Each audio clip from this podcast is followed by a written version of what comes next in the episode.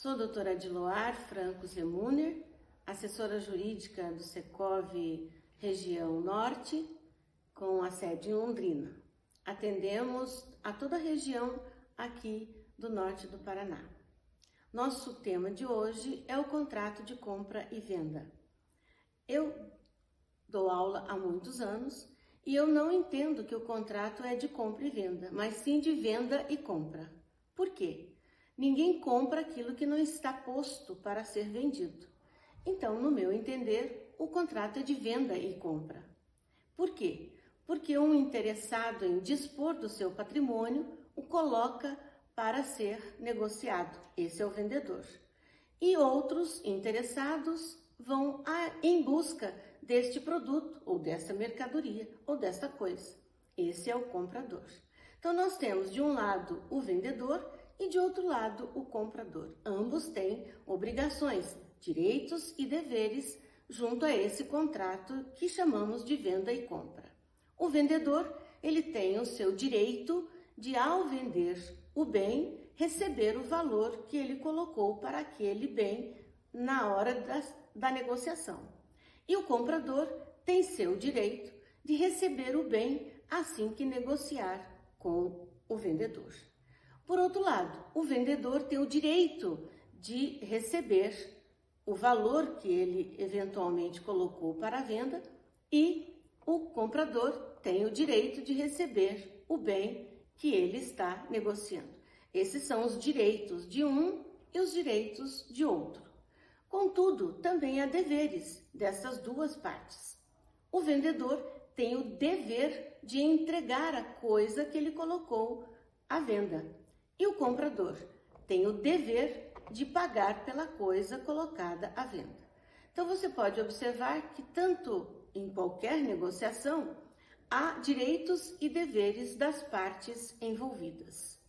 Quais são as preocupações que nós precisamos observar se a venda e compra for um bem que é um bem imóvel? Bom, aí nós temos um produto ou uma mercadoria ou um bem colocado à venda especificamente, que é um bem imóvel.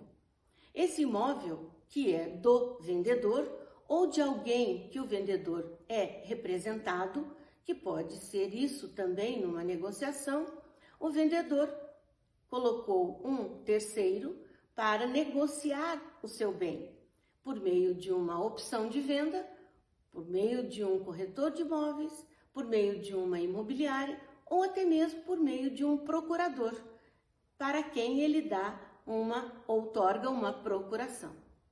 Esse vendedor precisa, antes de qualquer coisa, conhecer o produto que ele está a negociar. Então nós orientamos que primeiro vá conhecer o imóvel com todas as suas características, faça uma avaliação registra, elenca todos os bens que eventualmente existam dentro desse imóvel, levanta também quais são as características desse imóvel e imediatamente busca junto ao registro de imóveis a matrícula desse bem. Para quê? Para que nós possamos conhecer qual é a metragem, se esse imóvel tem alguma benfeitoria registrada ou não, se há algum encargo, um ônus, algum ato que incomoda eventualmente uma venda, por exemplo, uma hipoteca, uma penhora, então o vendedor precisa saber de todas essas características e eventuais classificações que esse imóvel possa apresentar. Por quê? A hora que o comprador tiver interesse nesse imóvel, precisará conhecer todos os detalhes desta negociação. O preço.